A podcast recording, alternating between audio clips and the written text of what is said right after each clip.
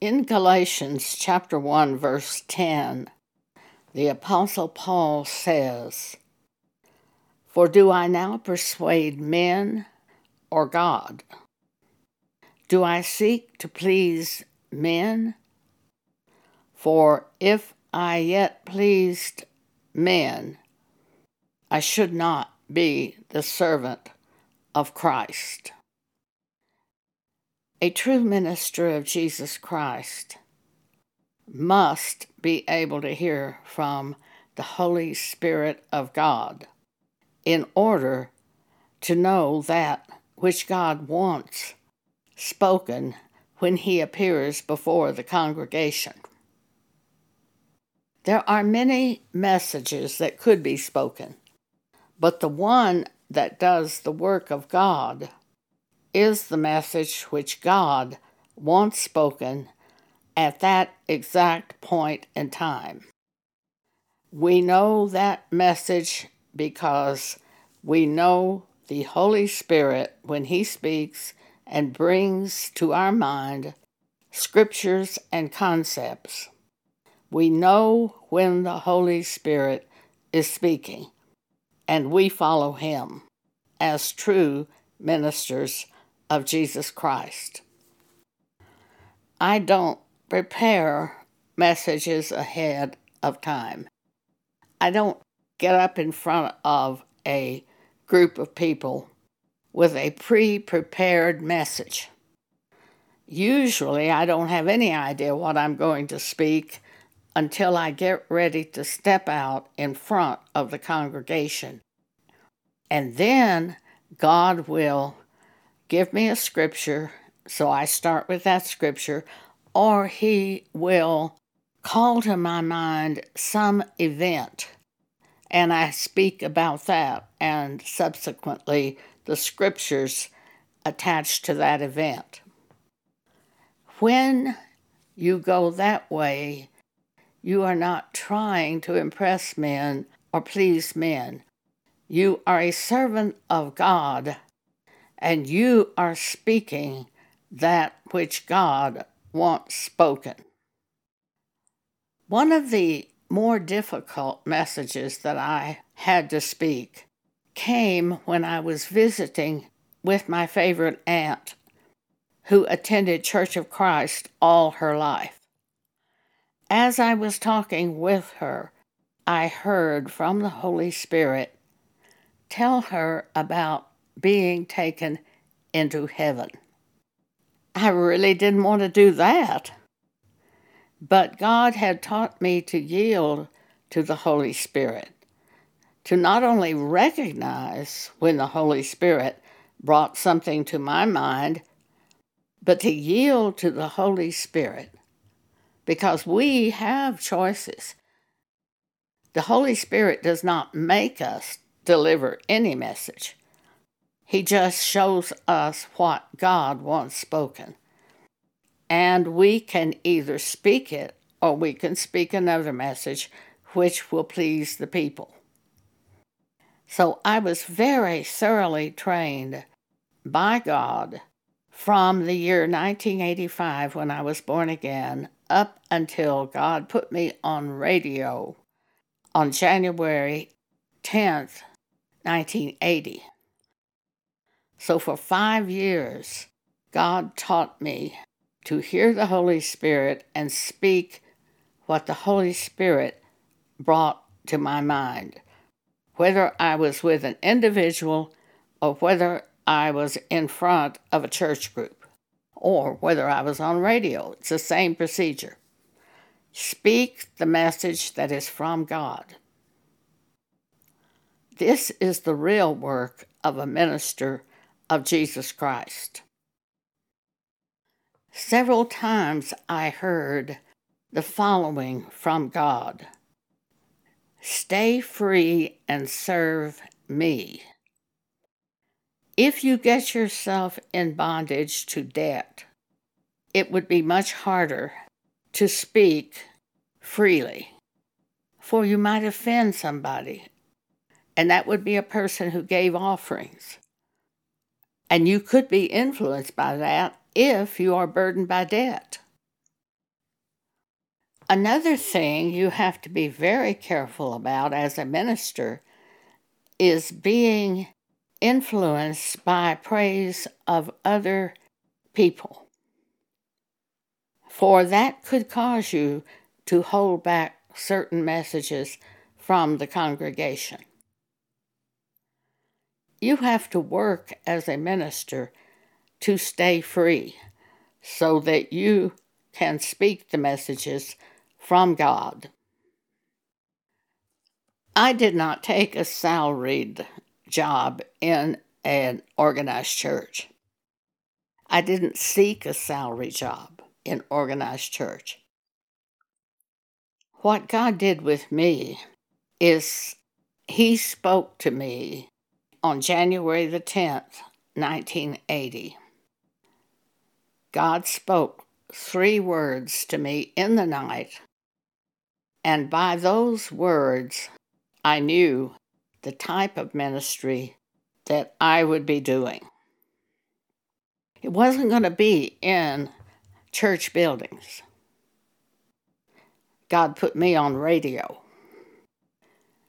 I didn't have any messages checked by anyone. They didn't tell me on the radio station what to speak and what not to speak, at least in the first years. I was in a prayer group at the time I heard those three words Hartford, Seattle, KWJS, and was led to go on radio. A woman in the prayer group said, Before you speak anything on radio, you should go to your pastor and have him check the message to be sure it's all right. I did not do that. It was God who put me on radio. It was God who trained me to be a minister. The messages that I spoke had to be from God, not from a pastor, not from a, another person, not from the radio station manager, or any other influence. I had to be persuaded in my heart that what I was speaking to the radio audience was that which God wanted me to speak. That was January 10th, 1980, that I heard from God. Within about five days of hearing those words from God, I was exhorting the church on radio station KWJS on Mondays through Fridays for 30 minutes every day. I would record the messages and send them to the radio station. I didn't even know how to edit a recording tape.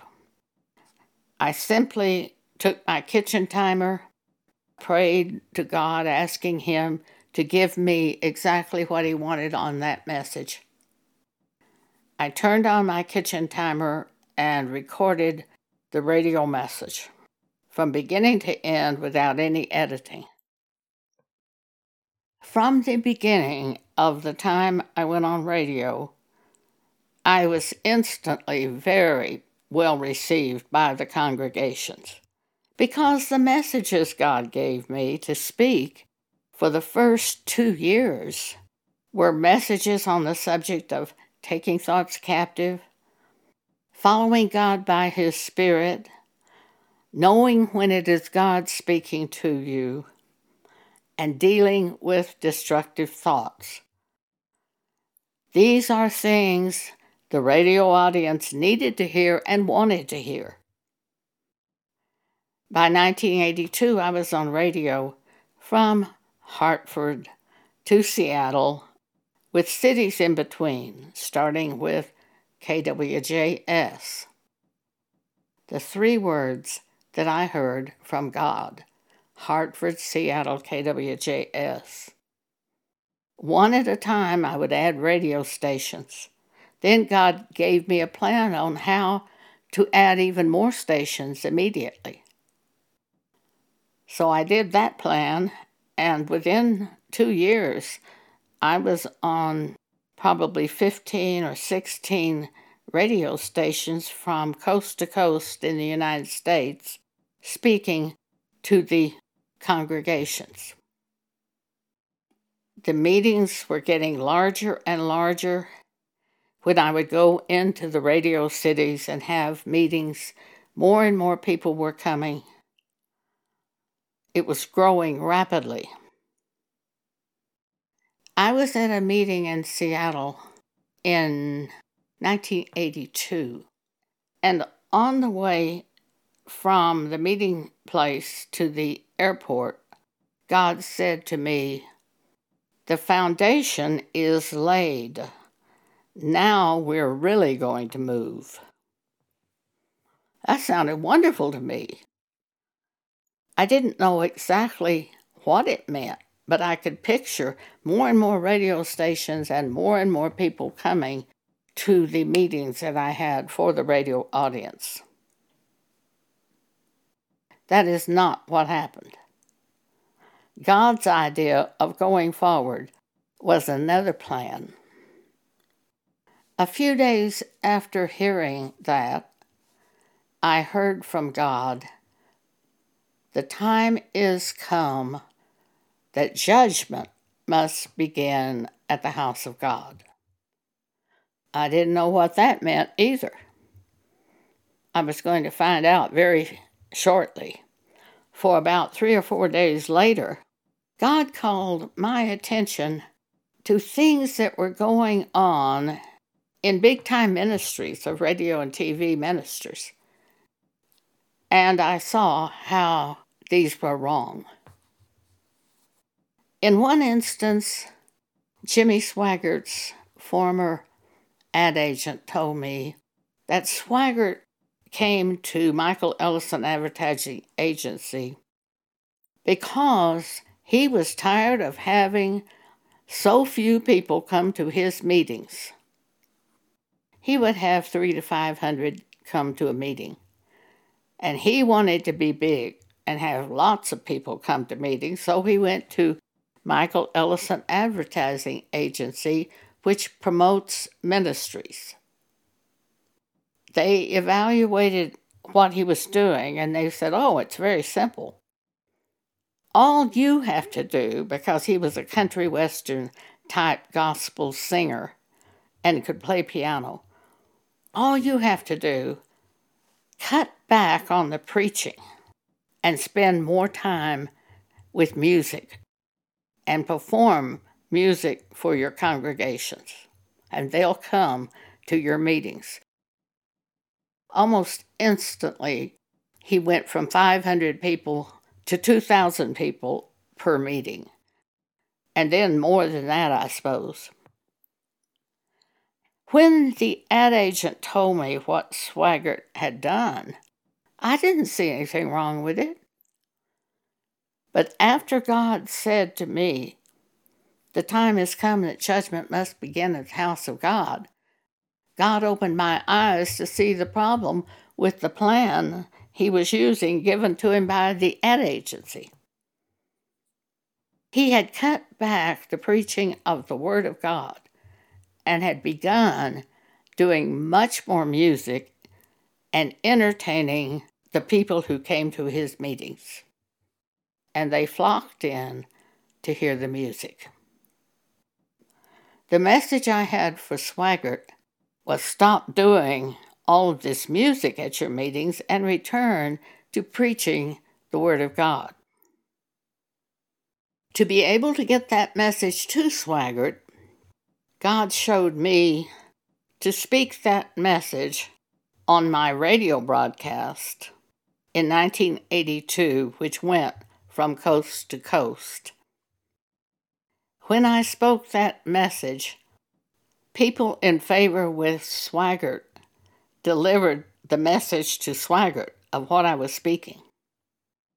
The first thing that happened to me is Swaggart, who owned KWJS, and a radio station in Houston instantly stopped my broadcast and put me off the air. That was the first thing that happened. And then, large amounts of hate mail began coming in from the followers of Jimmy Swaggart. Many people stopped giving contributions, which paid for radio broadcast. But I still had enough money, even with the loss, to continue the radio, other radio broadcast. At first, only the two stations owned by Swaggart put me off the air. But the other stations allowed me to continue speaking. God showed me to send a message to the minister Jim Bakker of the Jim and Tammy Faye Bakker television show. And the message had to do with adultery. That was 1982. I had no idea that Jim Bakker was involved at that time with another woman committing adultery. I just simply presented a teaching on the subject of adultery and fornication and sent it to Jim Bakker's office. God showed me to name this ministry Jesus Ministries. And on the letterhead, I had the words Jesus Ministry, and I had said, From a prophet of Jesus Christ to Jim Bakker. Whoever opened the envelope completely misread it, although the message was on a cassette recording. I received a letter from supposedly Jim Bakker. it looked like it was hand signed by Jim Bakker, But it wasn't. It was one of those types of letters that ministers do in Mass, and they send to people who write to them. And the letter said, Dear Jesus, thank you for your inspiring message. Jesus, I want you to know that Tammy Faye and I prayed for you today. What is going on?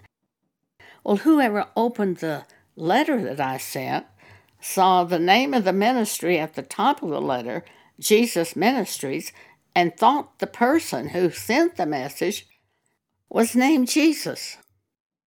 Of course, they didn't pray that day for Jesus. It's all a gimmick. It's all phony. Shortly after I sent the message concerning adultery, it was revealed that Jim Bakker was having a sexual affair with one of the church secretaries named Jessica Hahn. She went on to write articles for Playboy magazine telling about her affair with Jim Bakker. God knows exactly what area of correction is needed. The two offices, ministry offices, given to me by God are the office of apostle and prophet. Apostles deal very strongly in Bible, and they will try to turn church groups and individuals back to doctrines of Christ when the doctrines they are speaking are perverted from the New Testament Bible. Prophets constantly deliver messages of correction to individuals in the church or to churches themselves or to ministers. That's the job of a prophet.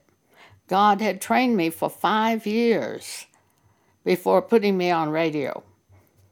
He had trained me in Old Testament and New Testament, showing me how to do these ministry offices to which I was called.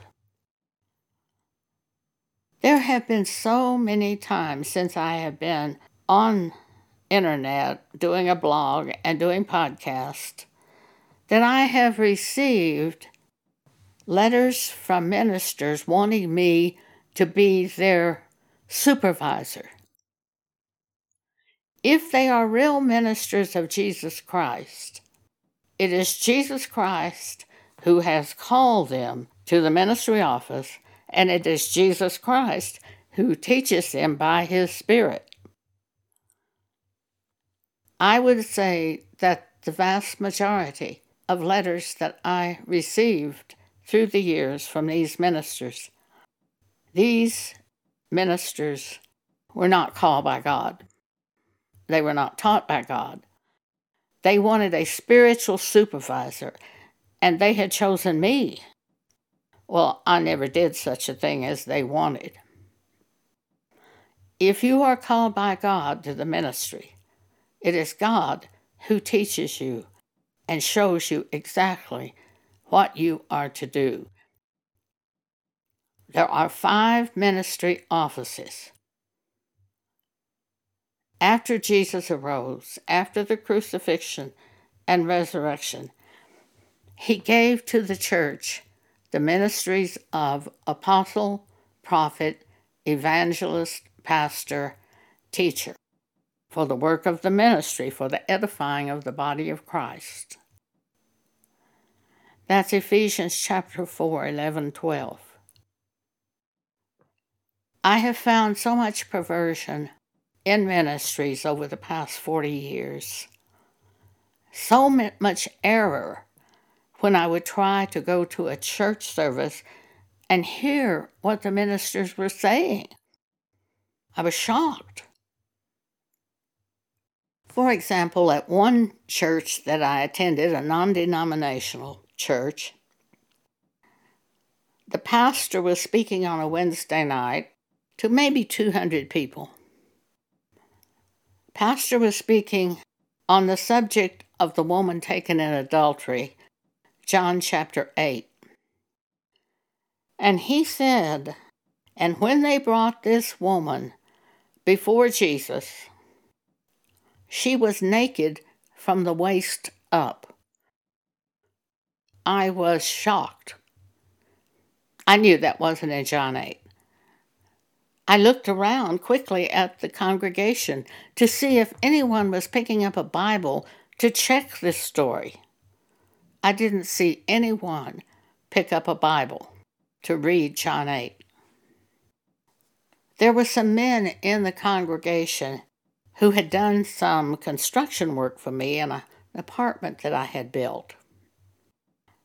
These men had very large, lustful looks on their face as they smiled, thinking of this woman brought before Jesus naked from the waist up, picturing her in their minds.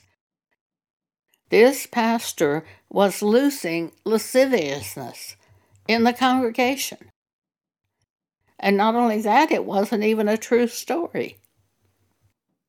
I called the pastor the next day and I said, I don't find what you spoke in John 8. Can you tell me where it says the woman was brought to Jesus naked from the waist up? The exact words were this from that pastor. Well, I just can't remember where that is in the Bible. And I said to him, It's very important for me to know this. So would you please look it up and ask your secretary to call me and tell me where that is in the Bible? He was very silent for a few moments. Then he began screaming into the phone. Well, all right, it's not in the Bible. Where do you go to church? That happened on one Wednesday night. The next Sunday morning, I visited another non denominational church. The pastor was teaching the Sunday school class, and the class was about the subject of Abraham's wife, Sarah, and her handmaiden, Hagar. And the pastor said Sarah and Hagar were half sisters. I was shocked. I came home and went to Genesis and read all the passage of Scripture concerning Abraham, Sarah, and Hagar. it didn't say that in the Bible at all. I could find no reference in the Old Testament to Sarah and Hagar being half sisters. So, does this really matter? Of course it matters. Your pastor has just told you something from the Bible as if it is true. Truth matters. So, Monday morning after that Sunday service, I called and asked to speak to the pastor. And I told him that I couldn't find it in the Bible where Sarah and Hagar were half sisters. And I said, Please, where is this in the Bible? He was quiet for a few seconds. And then he said, Well, I just can't remember where it is. And I said, Well, it's just very important for me to know. So, would you look it up and tell your secretary and have her call me and tell me where in the Bible it says that Sarah and Hagar were half sisters? He became very quiet and then he became very angry. And he said, All right, it's not in the Bible. During that same period of time, I was trying to find a church to attend just as a congregation attends a church. I visited several churches during the space of one month in mid 1990. Over and over, pastors would speak things that just weren't in the Bible, and they spoke them as if they were truth from the Bible and I would talk to them about it. I never found one pastor who would repent or who had any grief whatsoever, although he knew what he was speaking was not true. I was deeply grieved. What is going on? Why can't you find a church to attend? In the year 2015, God showed me these pastors were Antichrist. Antichrist comes speaking that which is opposite to the scriptures. And he also showed me the truth of Second Thessalonians chapter 2. Paul said in the last days, before Jesus could come, there would be a falling away and God said to me, the falling away are not people leaving the churches, it's churches leaving the scripture. That's Antichrist in the churches. I was comforted by that message because at least now I knew why these pastors had no sorrow, though they knew they were not speaking truth from the Bible it was ordained that Antichrist would come into the churches. Second Thessalonians chapter 2 verse 3 Paul tells us this. Now another great deception is the churches at that time were teaching their people that Antichrist was going to come through governments of men and nations of men here's two passages of Scripture which show us Antichrist comes through the church. Please look at 1 John chapter 2. We're going to start at verse 18.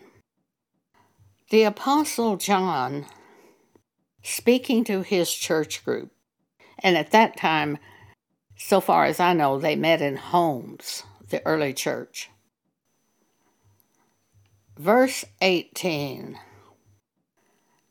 John said, Little children, it is the last time. Jesus was already crucified and resurrected into heaven, and the New Testament church was put in place. And John said, Little children, it is the last time, And as ye have heard that Antichrist shall come, even now are there many Antichrists. Right there among the church, whereby we know it is the last time. Now, this church of that John was speaking to, this was the real church, not the church that later became denominations and spoke false doctrines and changed the New Testament Bible. This was the real church. And in verse 19, John says, They went out from us, but they were not of us. For if they had been of us, they would no doubt have continued with us. But they went out, left us, that they might be made manifest that they were not all of us. Antichrist were right there in his church gathering. He said there were many Antichrist. Paul confirms this in Acts 20. Paul is speaking to the elders of the church at Ephesus. In verse 29, he says, For I know this, that after my departing shall grievous wolves enter in among you not sparing the flock. Verse 30 Also of your own selves, of the elders of the church at Ephesus, shall men arise, speaking perverse things to draw away disciples after them. In 1 Corinthians chapter 3, Paul said, I couldn't speak to you as spiritual, but as unto you as carnal. For one of you will say, I'm of Paul, and another will say, I'm of Apollos. And he says, Is this not carnal? What it does is it divides the body of Christ. The minute you tell someone where you go to church, you bring division to the body of Christ because there's one Lord, one faith, one baptism, one congregation. And all these denominations, and you're telling people the church you go to, you think you're witnessing to Jesus. You're not. You're dividing the body of Christ. Just like Paul said in 1 Corinthians 3 we only have one doctrine, and that is the New Testament Bible. But men have changed things that they've read in some of these scriptures and set up other doctrines, especially on the subject of divorce and remarriage. In closing, I'll share one other scripture with you, Matthew 5:32. Because this just blows it wide open. Look at what Jesus said in Matthew 5 32 and see if this is what your church is teaching. Jesus says, But I say unto you that whosoever shall put away his wife, saving for the cause of fornication, causeth her to commit adultery. Now, why would that cause her to commit adultery?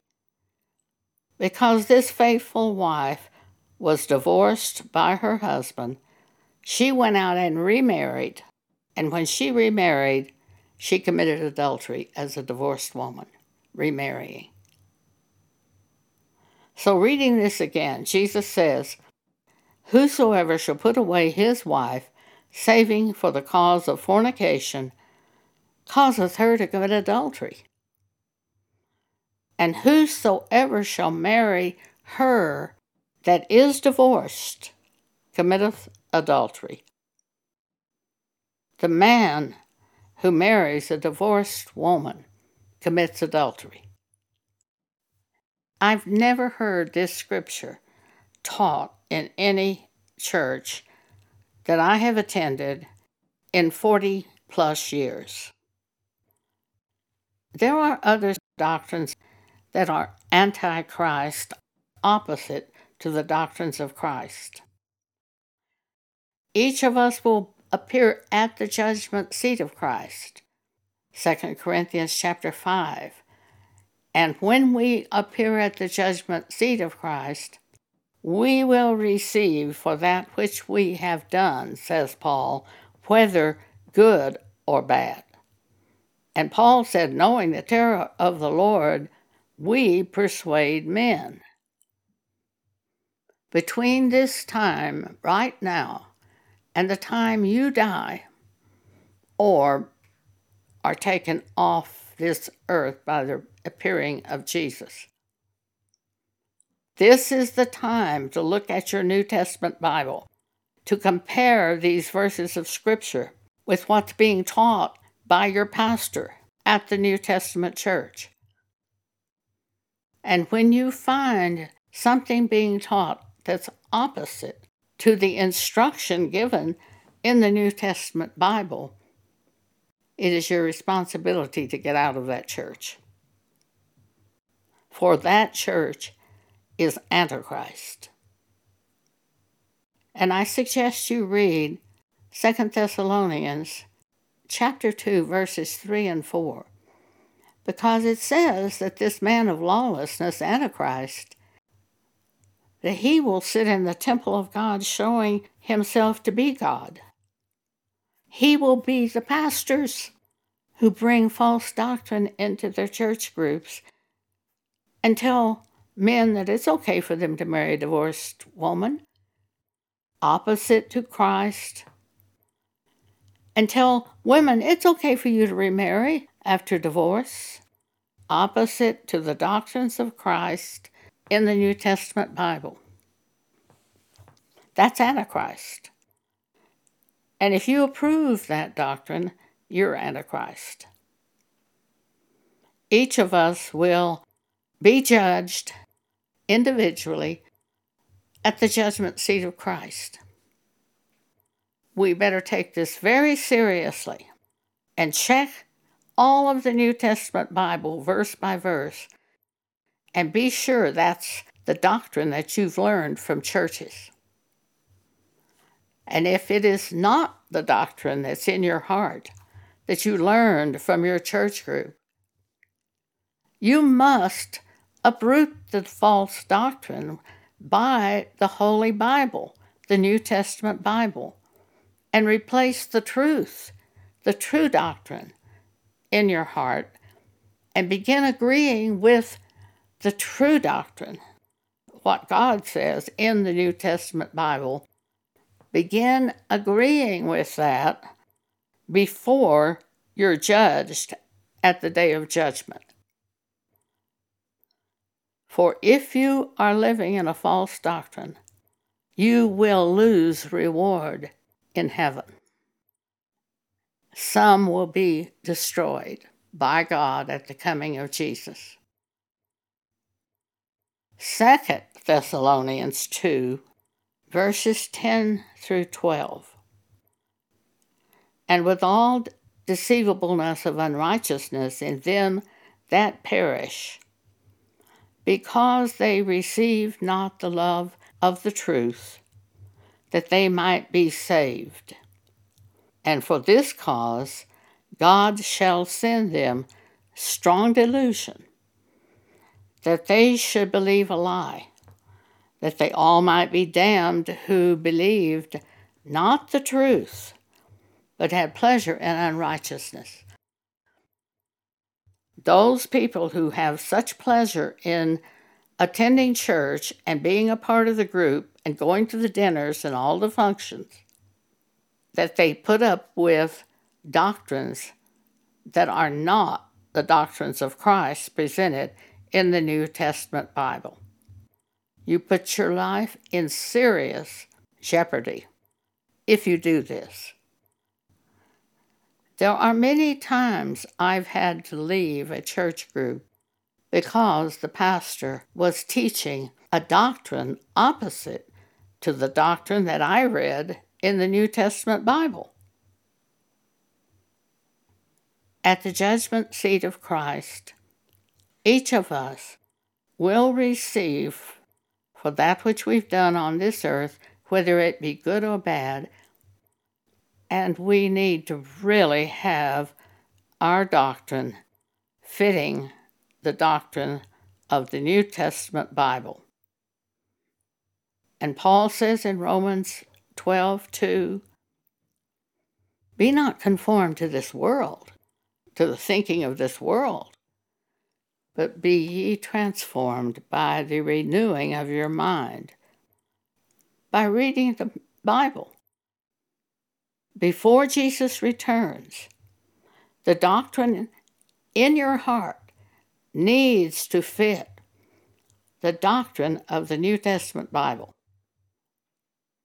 And you have the responsibility of dealing with doctrine that is opposite from the New Testament Bible. Thank you for allowing me to speak this to you today.